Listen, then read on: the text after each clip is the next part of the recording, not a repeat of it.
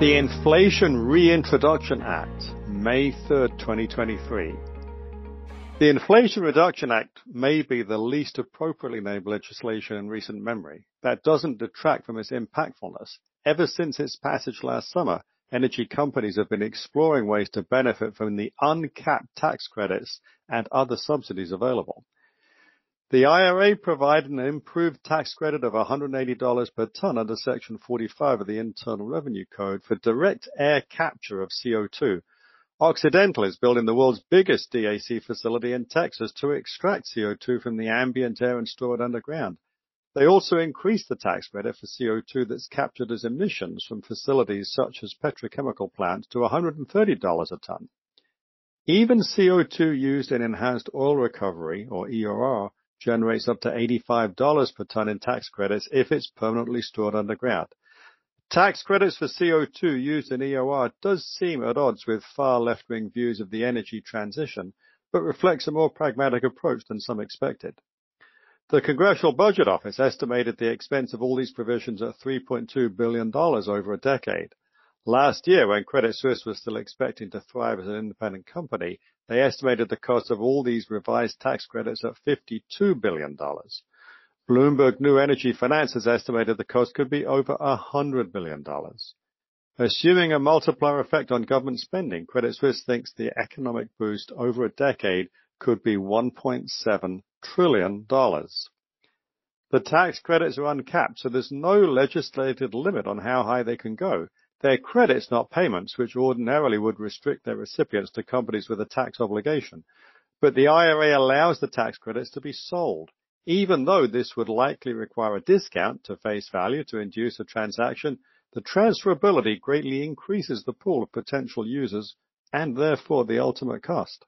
More recently, Goldman Sachs has estimated that the IRA will cost $1.2 trillion.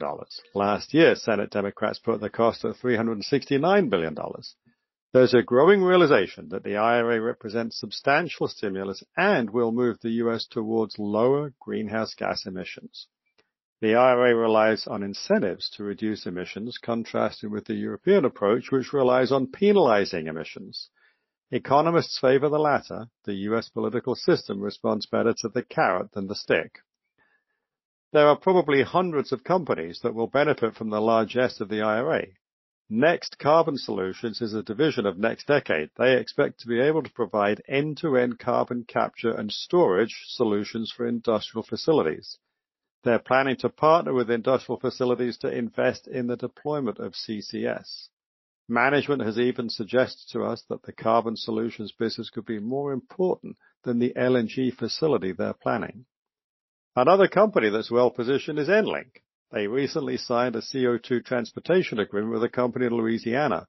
The Bayou State is the second largest industrial emitter of CO2, more than half of which comes from petrochemical and manufacturing businesses along the Mississippi River corridor. EnLink already has an existing natural gas network that reaches this area and believes it can repurpose certain pipelines to carry CO2. They plan to gather gaseous CO2 and move it to central compression facilities where it'll be converted to a supercritical state before being injected into appropriate geological formations. Many receptive rock formations exist in the area. The improved 45Q tax credits in the IRA have made this a bigger opportunity. In what seems like a regular occurrence, Cheniere raised full-year guidance when releasing their first quarter earnings yesterday morning. Investors are becoming harder to impress EBITDA of almost $3.6 billion was $1.1 billion ahead of consensus, yet the stock slumped 3%. Enterprise Products Partners came in slightly ahead of expectations. Earnings for other energy infrastructure companies have provided few surprises, as is usually the case. Meanwhile, Fed Chair Jay Powell will hold a much-anticipated press conference following what most expect to be a quarter percent increase. JP Morgan advises passing the FOMC statement to see if reference to some additional policy firming is changed to any additional policy firming. Such a revision would signify a pause in tightening. There still exists a wide divergence between the 2.9% yield on December 24 Fed funds futures and the 4% blue dot for that time from the last FOMC projection materials issued in March. Inflation has been 1% or more above the Fed's 2% target for two years, as we noted on Sunday, see not yet cool enough. Excessive COVID stimulus was part of the cause. The IRA shows that parsimony still has no place in setting US budget priorities.